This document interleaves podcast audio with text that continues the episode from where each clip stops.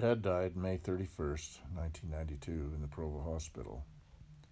We had his funeral in Parowan in the Third Ward Church, where he had served as counselor to Bishop Howard Adams. The following is the eulogy given by Kenyon Clark. Saunders McAllister Clark, son of Edgar L. Clark and Nellie McAllister Clark, 1912 to 1992. If I am to speak about my father, I must first speak of my mother. My father and mother were married for 55 years. Kathleen was his sweetheart. Their relationship was his most prized possession. She was his strength. She allowed him to develop to his potential. Together, they lived a full life. Dad was very proud of his heritage. He often spoke of his mother and father, and he often spoke of the things that they did for him. He always spoke very highly of his mother and father. He spent many hours doing family research and genealogy. It was very important to him. He loved his pioneer heritage. He had a deep sense of respect of who he was and what he was. He cared very much for his mother. I remember she always lived with us at the old house, and when we moved down to Main Street, he built her a home next door. He cared very much for his lovely sister Alice, even though he did give her a bad time all the time. Dad loved his boys, he loved his grandsons, his granddaughters, and his grandchildren. I noticed when he was walking with either Eric or Mac, he seemed to walk a little taller, and he had a little more bounce to his step. I noticed when he spoke of his grandchildren, his huge chest would even get larger. When he spoke of his great grandchildren, his eyes would sparkle and dance. He was very proud of his family. His family was always first. Dad's work came second to the family, but he also put a lot of time into his work.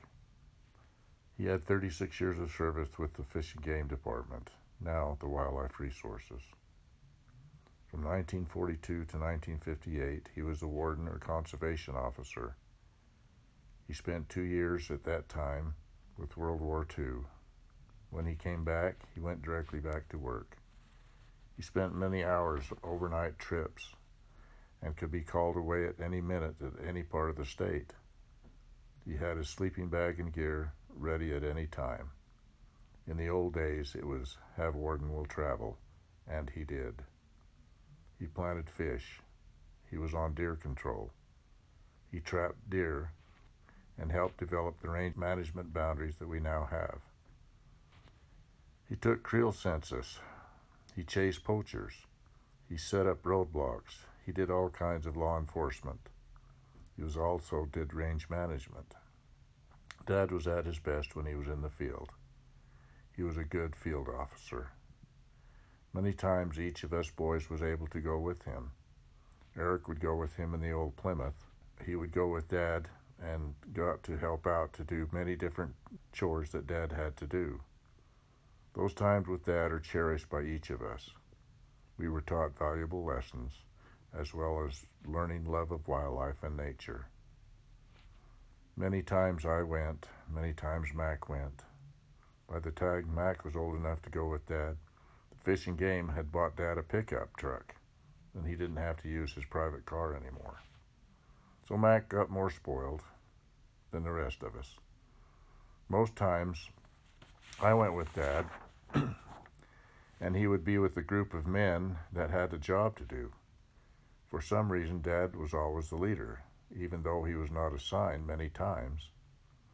When I was young, I thought, well, maybe it was because of his imposing stature or maybe if the men don't mind him, he will spank them, because he did me when I didn't mind him.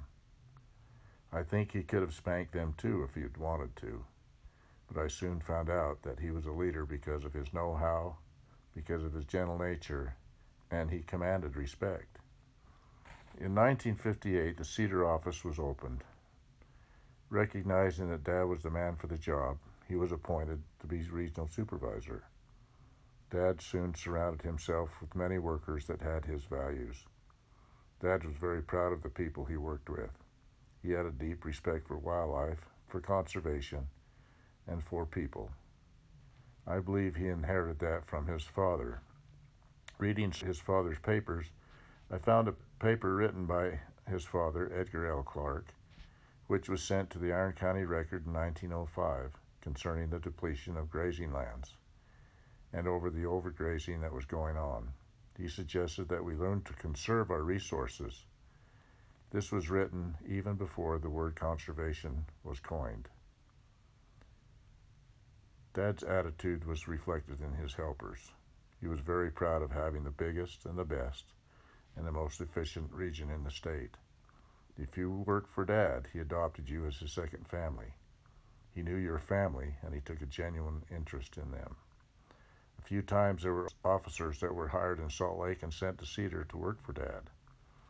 After working for a month, sometimes two months, if they did not fit into and have general interest in wildlife, he promptly sent them back. He would not deal with mediocrity. Dad loved to work in the office, but he missed the out of doors. He got out as often as he could, but he missed it. He also missed the camaraderie of the men in the field.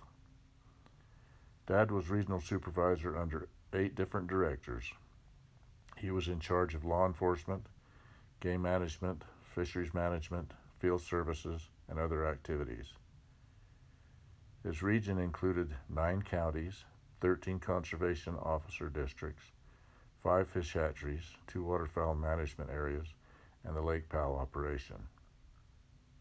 The Southern Region staff was 46 full time employees. He knew each of these employees and their families.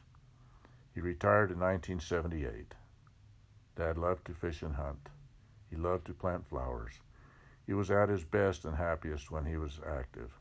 He was always working on a project in the shop, in the yard, around the house. He made many crafts and clocks for other people. He was always trying to make other people happy. He loved to work with his hands. He also had a great sense of humor, and I'm sure many of you are aware of this.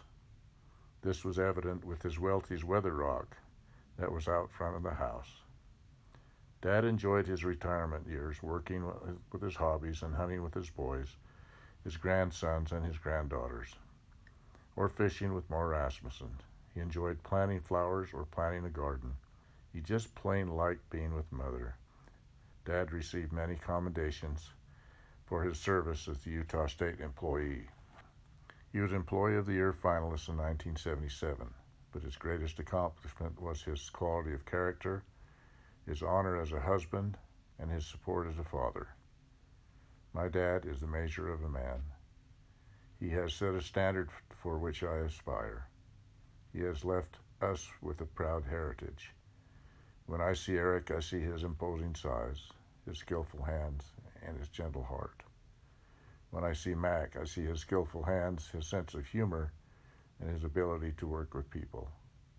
When I assess my own abilities, I inherited his love for sports. I see a little of my father in my children, Mac's children, and Eric's children. Dad's passing has left a huge void in our lives. I challenge you to help fill that void. Take the time to be a better boss, a better neighbor, a better father, a better mother, and a better friend. And I say these things in the name of Jesus Christ. Amen.